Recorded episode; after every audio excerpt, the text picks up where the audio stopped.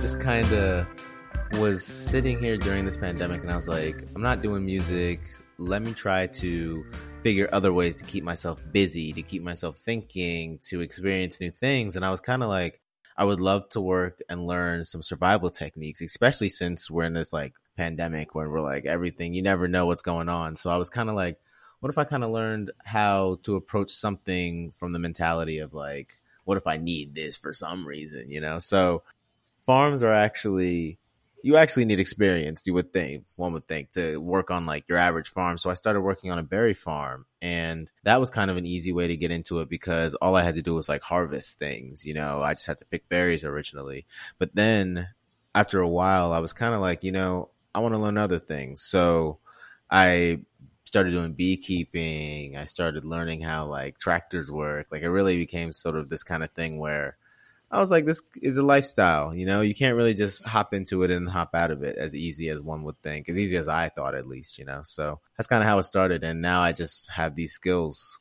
I can tell you when blackberries grow. You know, it's like well, if it ever comes down to it. You know, what's the process there? You just like is there a I don't know, is there like a Craigslist for for farming? Honestly, it's uh so the one I work on is this uh this farm that is mainly berries and fruits and things. So we pretty much just plant during the winter the winter seasons because everything starts to die out and then we have a little bit of a break from the first month or so of the year after we do a bunch of plant care trimming the primocane and floricane and all of that kind of stuff and getting everything set up and then it's more plant care after that until about April and May when we start doing strawberries and stuff. What's the process of you going from like, hey, the apocalypse or whatever is happening, I want to work on a farm? Like, how do you actually get a job on a farm in 2020? Uh, honestly, I just had, a, I was just with a friend that was like, hey, I work on a farm and I've been there for a minute. And I was like, cool, that sounds awesome. They were like, the ad is on Craigslist. Check it out. And I was like, all right, I guess most people don't really see those kind of ads. Where would you put that kind of ad? You know what I mean? So it actually was on Craigslist. Yeah, it was actually, there was actually something on Craigslist. Yeah. But they had already been there for about a year and some change. So they cleared it up. And I was like, cool, let's start this. And you didn't like grow up on or around a farm or Not at all. that? Not at all. No, no, no and you're just like i want to do some manual labor. I want to like yeah. get out there in the field and like really like use my hands and probably i assume have a an aching back at the end of the day. Yeah it was it was definitely something where i was like i'm used to kind of orchestrating and conducting when it comes to my music. So any kind of thing to pull me away from that that's not not musically is actually pretty fun i think in a lot of ways especially where it's like oh, on the farm, I'm just somebody picking berries with a bunch of other people. And I'm just, I could listen to music all day and not say anything the whole day if I want, or I could talk to everybody around me. You know, I feel like even kind of dictating how I maneuver in those little ways is kind of enough for me to be like, this is cool. You know, I don't know. I like learning, learning things. You could do music or talk to people. What did you find yourself doing most days? Talking to people. You know, I love also learning how people talk, and it's definitely a different community than the one that I'm used to that works on a farm. So it was cool. You know, I definitely, I definitely have good experiences where I just kind of listen a lot. So I'm from California originally, and like obviously, you know, a ton of agriculture out there, and the, the people doing most of the work in the fields, it's it's largely like migrant work from like Mexico, as you would expect. Is that is it similar on the East Coast? Yeah, so there is a program where people from Mexico do come over and they have certain parameters and they work certain hours. But since we're so far from that community, at least geographically, there's not too many. And I think also there is sort of more of a sort of strictness because we're not so close to that area comparatively you know you said there were most of the people you're dealing with were from like different walks of life but were, were there other people who were in a similar boat as you who like were you know perhaps pursuing something more creative but were doing this as kind of a, a day job? Uh, there were people that were like-minded like me but there wasn't really anybody like me. Like there was definitely there was definitely people who pursued it to just prolong another avenue of like money making that they could you know but i think that my main issue was the main thing it'd be like the worst thing that would be if someone come up to me and be like, "Oh, it looks like you're made for this" or something. You know, it's like there's nobody else on the farm that that's gonna hit like it's gonna hit me. You know, it's just one of those things. So They, if they like said you're you're really Oh, good at this, yeah, take that almost you as an know. insult. Eh, yeah, be like it's like that's a little like a little weird, you know. I'm just picking berries. I'm not doing anything too anything too creative right now. You know, it's just it's kind of funny. It's definitely depends on the day, but it was there was definitely other people that were creative. It's not creative necessarily, but I'm sure like every other job in the world, it's something that that takes skill, and that's something that like you know some people are probably more attuned to, or or just generally better at, maybe more efficient at than other people. Definitely, yeah, hundred percent. I mean, you alluded to this a little bit, but was it a chance to kind of get out of your head a little bit? Um, it was actually the like opposite. Like that, all that time, I just spent so much time in my head that I eventually became kind of comfortable with myself in a lot of ways, and I think it made me more confident in how I talk about myself now. You know, it definitely was like, oh, I'll be out on the farm for eight hours, and I'll just be thinking of everything I've ever done. You know, and then it's like I forget it, and I just do it then the next day. You know, but I have a little bit of what I thought from previous days. You know, so it's kind of it was kind of cool to be able to think so much about so many things uninterrupted because now I'm kind of cool with talking about so many things, you know? What does that mean that you weren't comfortable talking about yourself? I mean, you said, I think before we started recording, you, you had said earlier that you hadn't really done a ton of interviews up to this point. I stopped listening to my own music for a while and stopped kind of making music for a while because there was definitely moments when I would listen to my album and I would be like, this is so good. This needs to be released, and then be like, uh, it's not the time yet. And then I would just sit and listen to it for several hours, you know? And it's like, that's a lot of time to be sitting and listening to yourself talk and not thinking about yourself. You know, I'm, I would just listen. I wouldn't be thinking, I'd be like, this sounds really good. What if I did this, that, and the third? But out on the farm, it was kind of like, I could think about myself and listen to myself at the same time and not have to sort of compete with what I'm hearing and trying to nitpick and kind of use that to cover up that I'm trying to think about myself in different ways and different lights and learn a little bit, you know, and be comfortable with myself. What do you mean by it not being the time to, to be released? I've been making this record for, I mean, several years now, you know, and it definitely, there's definitely moments where I was like, this is the track list. This is what I think it is. This is exactly how it should go. And it wasn't, you know, it's like, I, I theoretically could have had this record done in 2018, you know, and it's like, it would have not had three or so songs on it, but I still would have been proud of it. But it just felt like I hadn't finished the chapter of learning that that kind of came with this life. You know, the pandemic sort of started, and it definitely felt like that was a good time to finish that learning in that kind of area of growth that came with making an album that's lasted since like 2018 2017 you know i felt kind of that that could round it off this whole time period you know What were those learnings? What were those last few learnings that you needed in order to finish this thing? I really wanted to think about how somebody in my position as a black man and their proximity to harm, you know, and I really wanted to kind of learn about how there are cycles and there's community and there's therapy and I wanted to kind of dabble in that a little bit and just see how can someone like me evaluate how I maneuver in the world and maneuver a little bit better, you know? And I think taking the time that I would spend listening to my music for three hours, I could be, you know, maybe reading or maybe even just sitting quietly and just like writing, you know?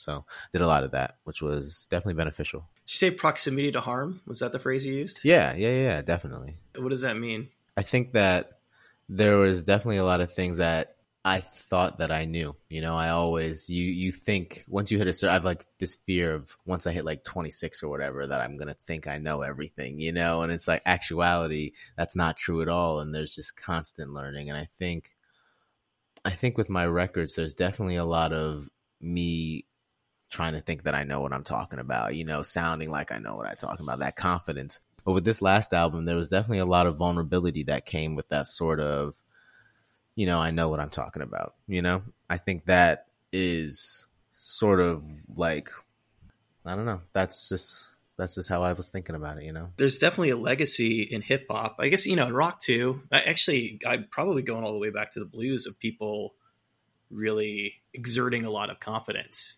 you Yeah, know, like definitely. specifically in in a lot of uh, commercial hip hop, there's a lot of there is a lot of bragging. Is that something that you felt like you wanted to push back against? I think that I wanted to do it with more intention. I love when people can do that well. I think when people can do it well, it definitely adds to the story. You know, I think there's great storytellers, but there are people that can also use humor to deflect and to draw in and to talk about how serious in nature it is, you know? And I think when you lean too much into one area, you can be very good at being braggadocious. You can be very good at storytelling. But if you can do both, if you can still put humor to match that the certain trauma that you're talking about, then it sort of becomes this beautiful sort of dark comedy that is the black experience in a lot of ways through hip hop, you know, and I really think that it's hard to make that balance, but being more vulnerable it's a funny thing, like specifically in, in, in hip hop that I've noticed because you know it's like like Jay Z saying, "I'm not a businessman, I'm a businessman." Like that's earned, yeah. right? Like by the time he got to a point where he could say something like that, like he had obviously like you know amass this empire. But because it is such a foundational oh cliche is the right word but such a foundational element of hip-hop generally like you hear these guys and gals who are you know like 18 putting out their first record and rapping like they're they're moguls. There's like there's a disconnect yeah. there right? There's a disconnect of having that kind of energy when you're really putting your first record out into the world. You know maybe maybe it's overcompensating. Definitely. I, I think it is overcompensating. I think it's hard to know your story immediately. And I think we should allow space for people who don't know their story immediately to figure it out. You know? Did you ever worry that you were overthinking it though? I mean, the amount of time that it that it took to sort of get this record out there. At a certain point when you're making something, it is sort of important to set it free and just let it exist in the world.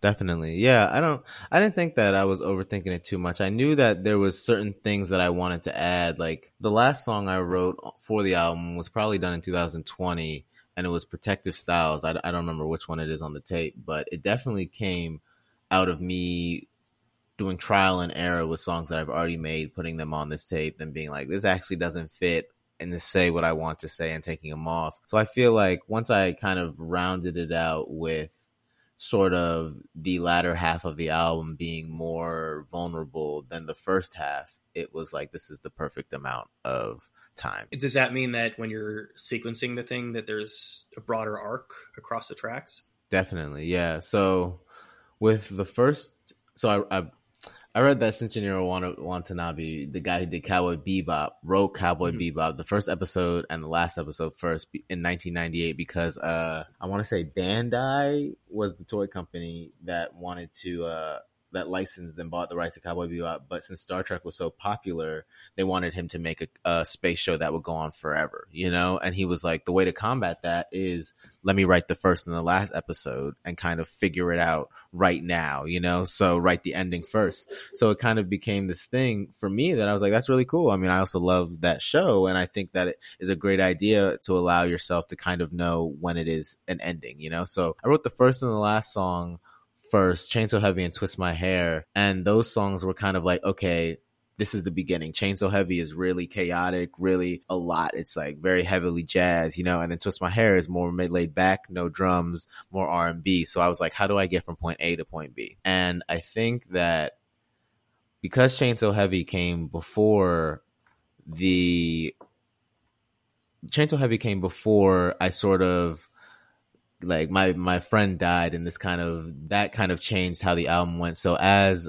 it goes Chainsaw Heavy never will know bless the child and then make a poet black i think is around the time that i lost my friend and that kind of culminates at that moment you know what i mean? And then because of that it goes into swanging and then protective styles or i think those are that's the order. So protective styles is more of kind of like this redemption and me kind of thinking like what is what was needed for this situation for this relationship for this person. It's like more therapy more access to things like that maybe like all of these questions i had. And then it goes into swanging i think which is like the song that is like all right well now we're back at it but we're still not fully we're not fully there. You know we're having a good time but we don't really know we're kind of covering up what is going on you know mentally. And then it goes into the latter half of the album which includes songs like mama's home Grown Man Voice, BBNE, and I think that's it. And then Twist My Hair. And I think those songs kind of showed like the coming down of all of these events. You know what I mean? BBNE kind of is like this sort of turn near the end of the album where it's like now it's more serious. And then Mama's Home is sort of this thing where it's like, okay, we have to go back to the beginning to sort of see where we made mistakes. And then Twist My Hair is sort of the this is the be this is the end, but is it the end? Question mark. The Cowboy Bebop thing is really interesting. You know, the closest analogy that I can come up with off the top of my head is um, did you ever read Bone, the comic Bone by? Oh, Jeff I Smith? love Bone. Yeah, He came up with the characters when he was like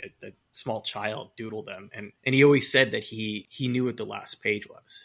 awesome. That's so sick. I love Bones. Obviously, it like took him you know a thousand pages to get there. It, it's interesting to create an entire work, sort of knowing, almost kind of racing to the to the finish line. It sounds like. Definitely. That's so cool that you interviewed Jeff Smith. Bones is so so cool. But yeah, it definitely it definitely gives you sort of an ending in sight and I think it kind of forces you to be okay with whatever happens, you know, and not not be worried about the mistakes that you've made creating it because those ultimately if you do it if you do it correctly should have go back into how you then finish this thing. So, how much of that broader narrative that you just described to me is it a picture that you figured out once all the songs were there in place? I'm almost like picturing you on like a cop show with all the cork boards and the like the wires and everything else, like, Yeah. you know, trying to like connect all these pieces. How intentional is that storyline that you just gave me? honestly it's kind of wild it's like it's it's it's it's wild and it's messed up and it's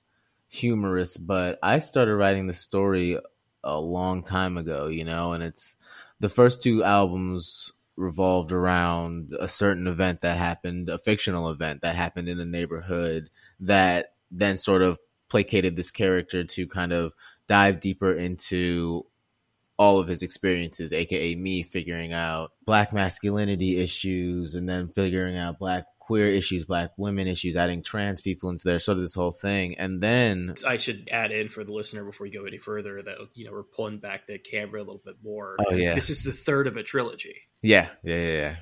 Yeah. The first two first one is Who Taught You to Hate Yourself in 2016 and the second one is The Importance of Self-Belief in 2018. We discussed specifically the the arc of the last album. Mhm. What is the broader arc on top of that of the three? they kind of detail my life as I'm learning. You know, that's I think a self insert is kind of what most artists do. But I think that with the first one, Who Taught You to Hate Yourself, sort of was me.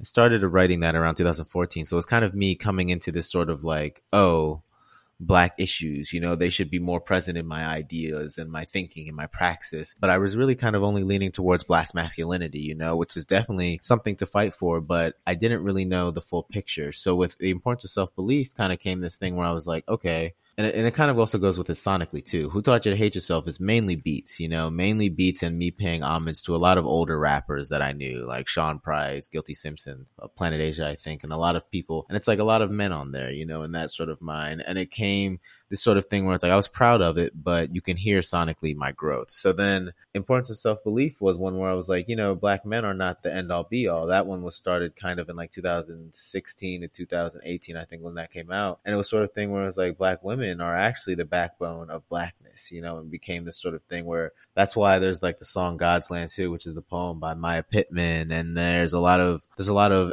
empty endings on songs where it's just vocals by Doe Eyes and my friend Jalen, and they sort of like are to reflect that at the end of these chaotic experimental songs that I'm working with jazz and trying to figure it out, there is still somebody back home that is the actual getting the brunt of all of this story. You know, there's there's a figure back home, a person back home, and it usually tends to be black women, you know? So with for my mom and anyone who looked like her, it became the sort of thing where it's like, okay, now here I am 2017 to 2020, 2021, honestly, and it's like now I know that there's so much more to blackness, including queerness, black trans people. You know what I mean? Now this community I'm in is like so much bigger than me, and it became the sort of thing where it was like, all right, this album is for my mama and anyone who looked like her, and it's really exactly what you think it is. Experiences that I have accumulated over my whole life, but mainly in the last couple years with these new people that I now love and how we are all working towards liberation in that sort of way. I think you might be the first person I talked to who is like really as in love with that Random Axe record as I was. Oh yeah, Which random. I don't I don't know why because I feel like I feel like you might have mentioned Black Milk in, a, in an interview Yes, at some point too. I love Black Milk. I don't know why that record has just not gotten the love it deserved, but it, I think it's like one of the all time great it's incredible. Records. Like, and, and honestly, Black Milk doesn't get the love he deserves. Like, I don't really have records like vinyls, but Black Milk's "There's a Hell Below" is like one of the only vinyls I have. Like for real, album and, of the year. Album of the year was yes, fantastic too. Yeah. Yes, he is just so underrated. And then nobody talks about him, you know, and it's kind of it's kind of messed up because that Random Axe record, Guilty Simpson, just like holding it down with like, you know, he's the one that kind of is you get what you expect and he does it so well. And then you get black milk incredible on the production giving you beats that these this rapper guilty simpson will never be over. And then you have sean price who's just like rapping you know just saying whatever just like comes probably to one of the last sean price records too yes. Right? yeah. Yeah. Yeah. Yeah. That was i think that was the one released before Imperious Rex. I think Imperious Rex was the post album. I do want to get back to the idea of representation and, and, identity, and it's it's super interesting to me from the standpoint of obviously my my grappling with this and your grappling with this are coming from different places, you know. But I, as a cis white guy, you know, who recognizes that they're important stories to tell, but also running up against the question of are they my stories to tell? And, you know, can I possibly do these stories justice? And, and, you know, when you're talking about broadening your own horizons and telling those stories on record, specifically in the case of, I mean, I, I don't, I don't know what your orientation is, but, you know, is specifically in the case of like queer people or trans people or women, how are you able to tell those stories and how important is it to involve those people in the creation of the record and the creation of the music in order to have them tell their own stories. It's a huge part. If you, it, it's hard because I definitely had a lot of my thinking of the last year also came with imposter syndrome because there was a lot of moments where this album where I talked mainly about my friend, but my friend has passed. And it's like, are these moments mine to even talk about? Who is there to corroborate these stories? If I am the only one that remembers them when I'm gone, will anybody remember them? Why am all of a sudden am I a poet now because I lost somebody? You know, and it's like a lot of things kind of circled in my mind. And it became this thing where I was like, well, if I relate all of these stories to how I interact with them and still have the people that are influencing me as my backbone and involved in this, it becomes something where I'm not sort of going too far in. You know, I don't overtly start talking about things I don't really know about, you know, but I will say like this line of stop killing trans people, you know, or something about how put a whole poem about how this doesn't revolve around me. It's a bigger thing. It's like if you're doing the work and if you have the people involved behind you, then you sort of just do it from the heart with your intentions. You know, you just got to make sure that you know your intentions when you do it. And having people as your backbone and having people to ask about it definitely does help when you're trying to figure out your own identity. It's always good to have references, you know. From from what I've heard of the new record and your music and what I've seen in videos, you know, it's it's largely you and live instrumentation uh, performing over that music. Do you think that sort of going forward, being more inclusive, could or should mean actually getting those people on record? Definitely. And I think I think that when you have a story that you want to tell, it can get hard kind of thinking how to approach that with bringing everybody in. You know, it's it's hard to talk about your own life while trying to make sure everybody's life is properly represented on a record. And I think that there's no right way to go about it. But if you keep trying and keep your intentions correct, you'll eventually find a way to make it work for you and your community. Imposter syndrome is, is interesting. I mean, obviously, it's something that, like, I, I, think for whatever reason is kind of like in the zeitgeist these days. I feel like, you know, it is something that people are talking about in ways that they, they hadn't before. And it's interesting to hear it referenced in that way in terms of, of the stories that you're telling, because, you know, traditionally I tend to think of it as being more of a creative or professional concern as far as you know, I'm putting out a record and, and comparing yourself to all of the other people who put out a record, you know, from the standpoint of can I really consider myself a professional musician? Yeah. It's another level of the vulnerability of putting yourself out there and putting yourself on record. Definitely. Yeah. Well, honestly, with me, I, I don't really worry about other people's kind of stuff anymore. You know, it's definitely, I'm very confident in how I write. And I think because I like what I write, you know, I, I don't really, I mean, it's it's funny because I keep I keep joking about the only thing that would derail me is if Kendrick Lamar just started dropping albums and all of a sudden people would be like, "Oh, there's no space for anybody else who raps over jazz." You know what I mean? Or like Noname or one of those artists that people just kind of gravitate towards when they think about one certain genre of rap music. But otherwise, I'm pretty confident in what I say. You know, talk about tough comparisons. oh Just, yeah, don't even know, get me. If started. the one person you compare yourself to is Kendrick, then... don't even get me started. It's like people people will hear saxophone and me rapping, and they're like, "Oh wow, so this yeah. is about to be to pimp a butterfly," and I'm like, "Do not embarrass me, please. Do not embarrass me because."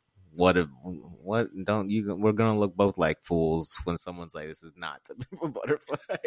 Yeah i mean obviously the guy didn't invent rapping over jazz instrumentation. Exactly. that was that was a pretty big thing in the 90s specifically exactly. I mean even black milk odyssey you know people a lot of people do it with not without the same critical acclaim but i think I think people see my vulnerability as something to measure up to that in the same way, you know, and how I kind of will do things where if I mess up, I kind of keep it, or if somebody messes up, I kind of keep it, you know, and I try to make it intentional and find a way to explain it. So I think a lot of people sort of, and it's and it's also hard because there definitely was a culture shift into 2015 when that record came out. You know, people definitely were like, "Oh, so rap has another side of it that was obviously there since a long time before that album, but you know, it became more of a thing that was possible in the mainstream that I think a lot of people and I and I definitely take influence from that too, but I think people think I take sonic influence from that album where it's like nah, that I'm Terrace Martin, Kamasi Washington, Robert Glasper, nah. Chris Dave, no.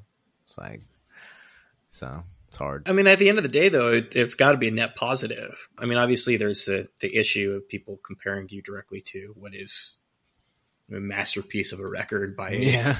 by like one of the great, you know, one of the great rappers of our era. But I mean, ultimately, I think it's a net positive from the standpoint of anybody who opens people up sonically is probably beneficial to you putting a record out into the world. I think it's it's hard because a lot of a lot of people who aren't black will kind of see rappers and they try to immediately put them within this sort of binary of this versus this. And it's not it's not knowingly but there definitely is sort of an unknown a, a subconscious push to being like oh Noname is like Lauryn Hill and it's like, well, now that means there's only room for one. You either prefer the old or you prefer the new. You know what I mean? And it's kind of this thing that happens so frequently because there's such a limited amount of, I mean, a limited amount of rappers, but a limited amount of like black women rappers, a lot. But I think a lot of people, it goes Taylor's all the time, you know, Biggie or Tupac. You know, it's Kanye or Lil Wayne when that was happening. You know, it kind of it kind of keeps going forever. And I think with me, I'm just worried about not even being able to live up to that potential before I even get there, you know. So, but it's it's kind of stupid. I'm just I got to get over it, you know. I think it's just the way people sort of process or consume art is that it is useful in approaching stuff to have it be in a box. So if somebody says like, yeah, it he's like Kendrick. I mean, dude, where did where is a badge of honor?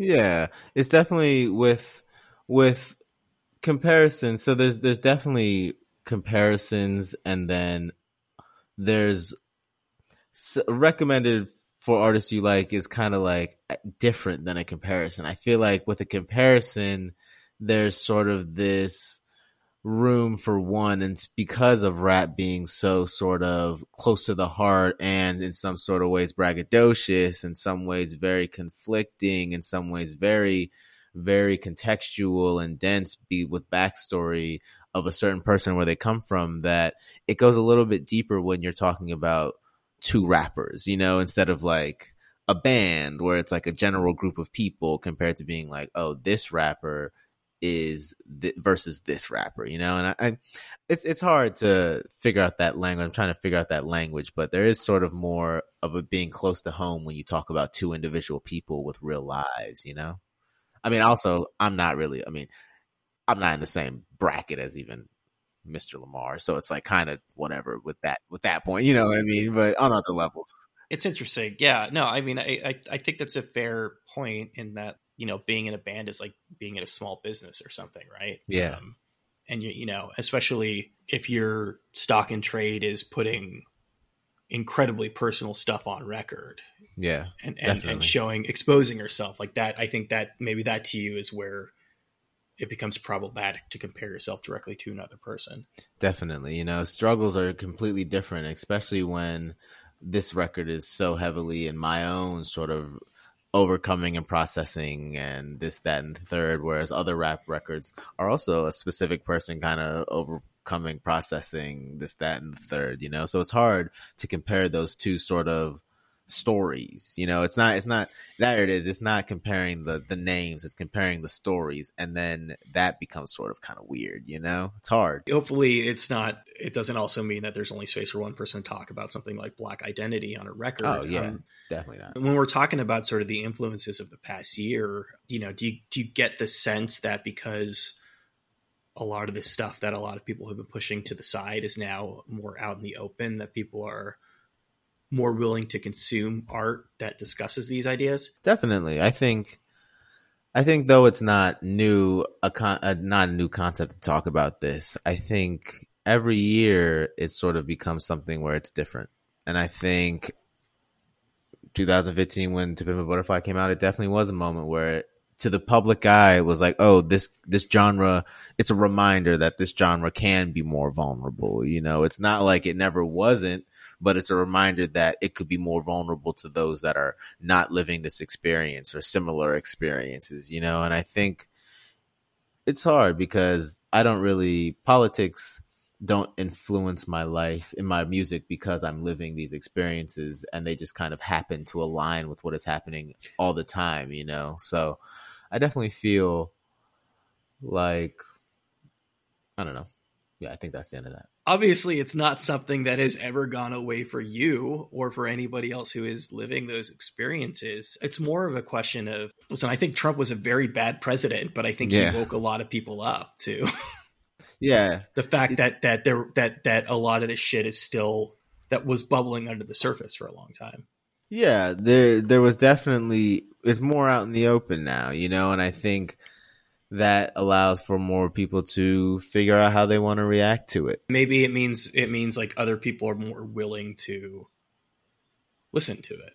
Yeah. Hopefully, right? Definitely, yeah. So I think there's space and I think that it all uh you know, there's space for all of that. Getting back to imposter syndrome, I guess from a creative standpoint, you know, it's you said it is, is something that, that you had moved beyond. Um, I'm wondering when you had that realization and whether creative imposter syndrome was perhaps part of what made you wait so long to release a record out into the world. Uh, I think I had that realization a lot while I was first making the beginning of this record, and then I had it more.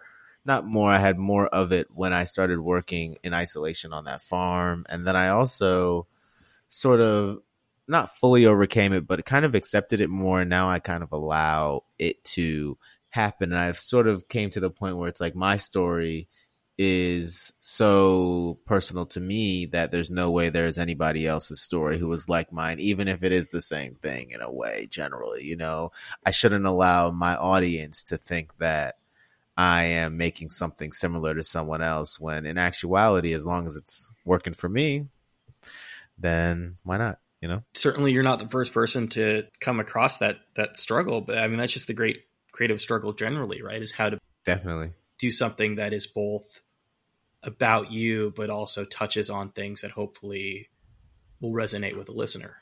Exactly. Yeah making i mean i'm still making music so it's like even if even if i want to talk about the most personal thing that i can i still want to try to make a way that I can listen to it myself. You know, I like listening to myself back. I wanted to create things that I weren't, I wasn't seeing in the world, you know, and I think that's what I'm trying to do. So even if I want to make something so dense, I should still at least make it approachable to me.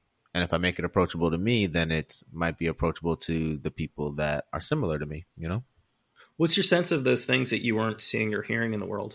I would really love the theatrics of music. I really love the theatrics that are in my music. You know, I love just the strings and all of that. And I was like, what if I just push that and just have start rapping over like chamber pop stuff? You know, I really thought there was space for that that it wasn't fully taken up and I haven't fully figured out the formula for it, but I think that I love that I'm rapping over violins and swirling strings and things. You know what I mean? And kind of reacting to the orchestra that's behind me. When we were talking about what you majored in, I was I was fully expecting you to tell me it was some sort of like I don't know, jazz or classical yeah. or like some like or musical theory or something, you know, because one, it's just difficult from the standpoint of I don't know. I feel like there's really clear parameters if you're rapping if you're rapping over a, a, like a, a, standard beat or like you know a drum machine or something, right? I mean, there's like there's Definitely. a lot of precedent for that. Obviously, this is, this is just jazz generally, but it, you're just sort of you're freer, but it's got to be more difficult because you don't have any really clear foundation when you're creating the music. Definitely. Yeah. So I think that the other thing that kind of puts me in a different group is that I think I leaned much more into not only the vulnerability of the lyrics, but also the vulnerability of the music. I feel people think jazz is either technical or chaotic. They don't really think about the in between when in actuality, both of those extremes have this sort of vulnerability of either you are allowing yourself to know what comes next or you have no idea what comes next. And I felt like that would be really cool to kind of match with the lyrics that are also very much conceptually like, I don't know what comes next or I know exactly what I'm about to do tonight, you know? So it's kind of this thing where I thought that sonically matched the story. Do you start though in the same place, you know, in, in the same way that if you were doing kind of a more traditional rap song, you would start with a with a beat or a drum machine? Do you, do you start with the drummer and then kind of build the pieces up from there? Usually, I will be having an experience or a moment or a thought, and I kind of will write down what that thought is. And then once I write down what that thought is, I kind of approach it. What is the best way I could explain this? Like the most beautiful way I could say these words, in, like with certain rhythms and things like that. But I try to find ways that I can just push the meaning and the concept as far as I can without it being too too big and too abstract. But from there, once I have enough of those meanings that those experiences that are the same from different points in time, I kind of put them together into one verse. And then once I have a full verse, I'm like, okay, so this part of the verse is very calm. You know, I'll rap it very calm. And then this part of the verse, I'll get more loud. I'll get more in your face. And then this part of the last two bars of the verse, I'll calm down again, you know? So once I have that sort of like energy and feeling that I felt when I was writing it, I record the vocal draft and then I sort of approach all the instruments I think I want on it. You know, if I'm doing something in your face, I would love really heavy plucking or very loud guitar or things like that. So I'll approach the guitarist, I'll approach this, that, and the third. And then I allow everybody to sort of get to me when they can. You know, if you let people if you let if you send people something you can't really expect them to send it back on your time especially in this age where like this current period where time is so different for everybody you know? So i kind of allowed people to get back to me when they can you know? And once they get back to me then they send something that is either like all right i'm in a comfortable position to record this and it's going to sound like that or I something has happened to me that I am so full of these feelings that I'm going to record something and then it kind of comes like that and I think that allowing people to being patient with people and allowing them to get something whenever they feel like it forms also forms the energy and language and the sound of the song and the energy of it. So I think so that's how I do it. I kind of I kind of get things whenever I get things. That's the downside of it. People send me things like 2 years later, but it's like, you know, you got it. You know, it's totally fine with me as long as you were had a good time recording it. I'm to use it, you know. So Did you ever play an instrument or play in a band or When I was younger, I played like the flute and the violin, but they I guess that I guess yeah, that kind of influences yeah how I approach the sounds of my music. Now that I think about it, I never really put two and two together. I kind of was just thinking that I did them, but now it makes sense that I love the theatrics of those instruments in my music. Part why I ask is because, you know, you're talking about being on other people's schedules, which I totally get, which, you know, like again, if you were like Kendrick or whatever and you're like, you know, here's yeah, right. Five hundred thousand dollars or whatever, exactly. however the hell much he plays the studio. I mean, that's probably highballing it, but anyway, then, then, people would be on your own side. But I think in the same way that that you kind of have to be on other people's schedules, if you're not like a a jazz virtuoso yourself, then there's still ha- there has to be a tremendous amount of trust in what they're doing Yeah. and that you're kind of giving them sounds like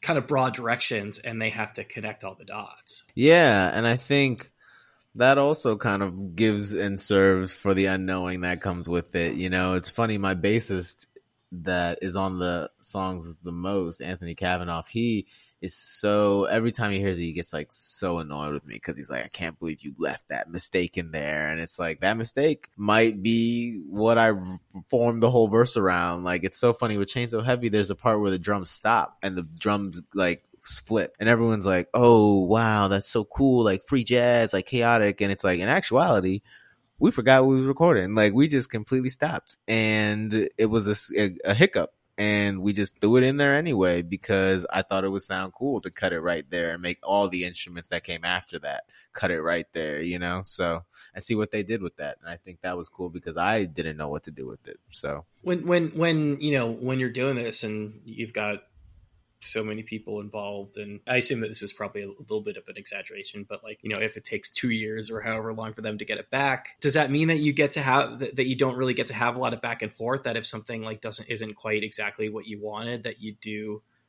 do you have the opportunity to sort of send it back into to workshop it a little bit Yeah, everybody's different. Honestly, everybody's different. I could tell you how people. I can tell you like the inch by the instruments. Like usually with keyboard players, I can get it back really quickly. With like flute players, it takes a little bit longer. You know, so guitar players. There's so many people that play guitar. Like if I really wanted to, I could. I could play. You know, so it's just kind of. It just kind of comes down to the instrument and how much I really want it. Because if I really want it, then I also really want that person to be on it. You know, I really want them to give their energy into it. So even if it's not something that I immediately had in mind, I think that people kind of get the energy of the song and they put it out as much as they can. You know, that's why you let them get comfortable. You be patient. in 2020 the ability to actually like be in a room with a bunch of people and to to jam or to kind of figure some of this stuff out in person and live was just it wasn't really there but do you see in the future do you think there's an opportunity to do a little bit more of this in person to kind of to, to workshop in a way that you haven't really afforded yourself before I so I, I love when people work from their bedrooms and like send it back to me. I mean, maybe I think working with people in person would definitely be a different energy. And I'm not gonna lie, so many people I know are like, "Oh, I love working with people in person," and I'm I'm not really too used to it, which is funny. I should probably overcome that because life happens. I don't know. Eventually, I'm going to have to be in a room with somebody, and I'm gonna be like, "Oh, I want you to play play the ABC chord or whatever," you know. So I saw some of the the live performances online, and and it does sort of give this. It has this this energy to it that that does feel a little bit more organic. But I think there's just you know when we when we think of jazz, we think of it as being something that is sort of uh, improvisational and organic in, in in person. So you know it would be interesting to sort of to see if there's a way to to bridge the gap between those two. Definitely, yeah. I and I love with my band. It kind of becomes since we've traveled so much together, we kind of have this energy of if we don't like it, say it right now. Because if we, if you don't, we're gonna just be playing it to the point where it doesn't sound the same after this tour, you know. And I think that improvisation plays a, a large role with my raps even because I kind of like being on my toes while I'm rapping at the shows specifically. I kind of like being able to be like, "Oh, somebody messed up." But that's okay. Like we just keep it moving. Nobody knows. Are you freestyling at all? Are you, are you how good of a freestyler? Oh, I'm a horrible freestyler. Actually, I, let, let me stop. Let me stop. I don't really know if I'm a good freestyler. See, the thing is, I'm not too used to doing it, and I feel like it takes. There's only so one way long to find like, out, McKinley. I know, right? It's like it's like drop the beat, like surprise. No, it's like I, I kind of I would like to think that I could do it. I make up my jokes when I'm walking around my house, but it would be probably be more like a Bo Burnham situation than an actual like rapping situation. You know, there's merit in that, but I don't know. You think it's going to be more like stand up than Oh, a hundred percent. Yeah, it's it's easy to rhyme words with like fart or something, but if I'm trying to say something, I don't know if I could actually be like any of those lyrics to you organically right now, you know? I think it's exciting, and I think there's a ton of opportunity. You know, we talked about some of the the earlier hip hop jazz stuff that was coming out in in the '90s, and like you know, to the best of my knowledge, a lot of it was really just like, oh yeah, let's like sample you know, Definitely. let's sample Herbie Hancock or something, you know. Definitely. Versus like let's play with a, a, live band. And this opens up kind of a potential whole new world when it comes to live music and recording in the studio.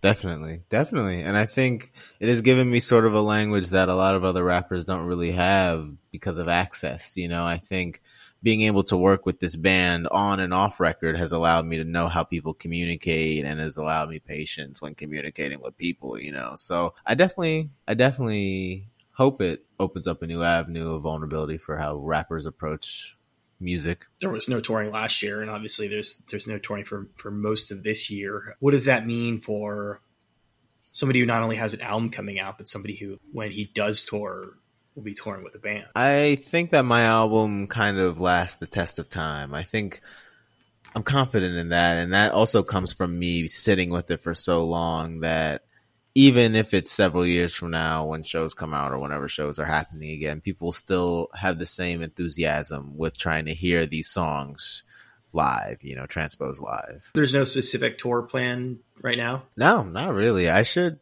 probably think about that soon. I mean, shows are coming. It's like so weird because like shows are coming back, and the worst thing about shows coming back is that so many big names are like taking locking venues down. Even if they don't happen, they still have that venue locked, and it's like honestly, the majority of venues are locked down until January, February, which is so weird to think because we don't know when music's actually coming back, but also you can't really bring it back if you wanted to if you don't have that sort of support. So I'm kind of in that weird middle spot where it's like I think I'll do pretty well when shows come back, but for right now, I have no idea what's going on, and I'm okay with that. It sounded like there's a little bit of sort of not necessarily social anxiety, but sort of like anxiety around kind of getting getting out there and doing the tour uh, thing again. I mean, at this point, is it more is there more anxiety around it, or is it more just sort of like excitement around the opportunity of when you do have a chance to do that? Excitement. I'm so excited to be rapping again on stage. I'm so excited to be in a different city, just in a different, just waking up, being like, oh, I'm still in the same state. Wild. Going back to sleep. I love touring. I think that uh, it definitely, I definitely, I didn't take it for granted, but I definitely would appreciate it more, even those the worst shows now, you know. Is there a scene in Richmond? Yeah, it's cool. So Richmond was very punk at one point, you know, I can't remember I want to say Lamb of God came out of it, GWAR came out of it, uh, other bands of that sort of like nature were really big back in the day. And as the 2000s hit, it took a little bit for the rap community get there, but it sort of really picked up around the 2000 like 15 or so when me and a couple other people kind of came onto the scene and this group called Mutant Academy kind of came onto the scene and there's Obliv which is like who is a producer who's been here for a long time. DJ Harrison, who's the drummer from Butcher Brown, who's like been in the scene for a long time, you know. And there's also a lot of current upstarts, like uh, Lucy Dacus is out there doing a lot of really wild things just constantly. So it, it's it's a cool it's a cool community that I mean Natalie Prass lived here for a little bit, like that group of people comes through a lot. So I definitely think it's a good place to have access to a bunch of other places very easily and sort of get your start. Uh, you mentioned Kamasi Washington before, and like I tend to lump, lump him in with like you know Thundercat in terms yeah. of like these people who are or like Flying Lotus who are like kind of you know blurring the lines. I guess between all genres, but definitely in a lot of cases between hip hop and jazz. Um, do you think that as somebody who uh, live instruments, just specifically jazz instruments and jazz instrumentation plays a role in your music, that that opens up more doors. I mean, do you, do you think the jazz community is ready for it? You know, do you think that they'll? Do you think they're willing to kind of open themselves up to rap in ways that they maybe not necessarily haven't in the past? I think it's very hard. I think I think when any genre that comes from black people has been taken and ran with in so many different directions, it's sort of becomes very guarded, you know, and it doesn't mean that it's unnecessary, but it does mean that it's sometimes harmful. So I think we'll have to see. I'm not I'm not holding my head too much if it doesn't land for the jazz community. As much as I would love to know those cats, all of them, I think that it's working for me.